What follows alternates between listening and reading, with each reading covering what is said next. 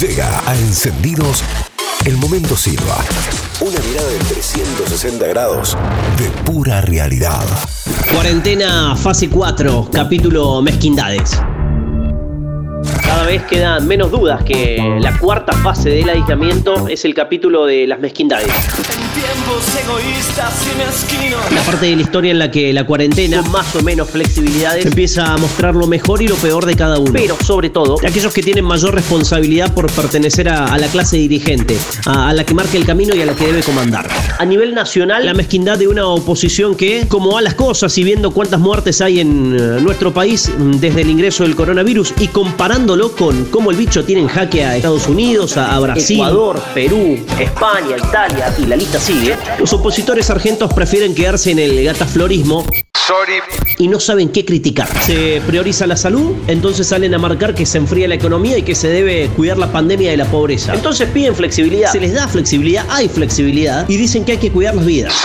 Patalean desde el home office y con un sueldo depositado el quinto día hábil, explotan por la apertura del Congreso. Entonces se abre el Parlamento, pero resulta que van antes a los estudios de televisión que a las comisiones. Estoy yendo a las, a las reuniones virtuales. Se lanza una aplicación que tendrá solo impacto en el ponderado AMBA y aprovechan para meter una discusión sobre el uso de datos. Cuidar es la nueva aplicación oficial del Ministerio de Salud de la Nación. Sí los que no fueron muy prolijos eh, interviniendo líneas telefónicas discuten el uso de datos de una aplicación. Se convierten en voceros del gobierno sueco, como antes lo hicieron de Chile, y así. Sí. Los que chocaron todo hasta diciembre y que no saben cómo instalarse en los medios, salen a pegar con cualquier cosa.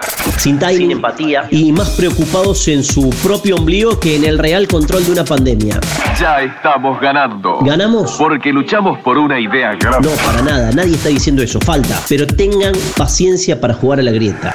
Venite Córdoba, dale, mira. Eh, acá los opositores tampoco se quedan atrás. Sobre todo los que le marcan la cancha a Yarlora eh, en la ciudad. El viernes la tenían en bandeja. Podían prenderse en un capital político que ahora va a monopolizar solo el tipo que vino de San Francisco. Pero no, prefirieron quedarse ahí, en la chiquita, y no acompañaron el recorte de la franja horaria del SUEM. Nos enteramos por los medios de comunicación. No descartamos un paro para la semana que viene. Gremio que a base de una buena representación y de intendencias que actuaron más como el poder concedente.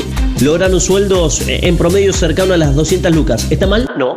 Ojalá todos pudiéramos eh, estar en el orden de ese sueldo. Lean bien el decreto. Es solamente por un plazo de tres meses. Las preguntas son otras. No tenía respuesta el viceintendente en cuanto al ajuste de los empleados. Las preguntas son otras. ¿Puede el municipio pagar esos sueldos? Los servicios que a mí me brinda la ciudad como contribuyente, como tipo que paga los impuestos, ¿se corresponden con trabajadores que cobran esto? Bueno, de Loredo, Quinteros, Negri, los que criticaron el gasto público hace un año cuando se presentaban a la elección, creen que sí, mezquinos todos. Los que miran de reojo por dónde entrarle a los que están ahí, tratando de acomodar el chasis, allá y acá, ¿eh? Hace rato que venimos diciendo que la unidad de la pandemia quedó atrás. Sonó la campana y, como decía Ringo, a los que gobiernan ya le sacaron hasta el banquito. Habrá que declararse incompetente en todas las materias de mercado.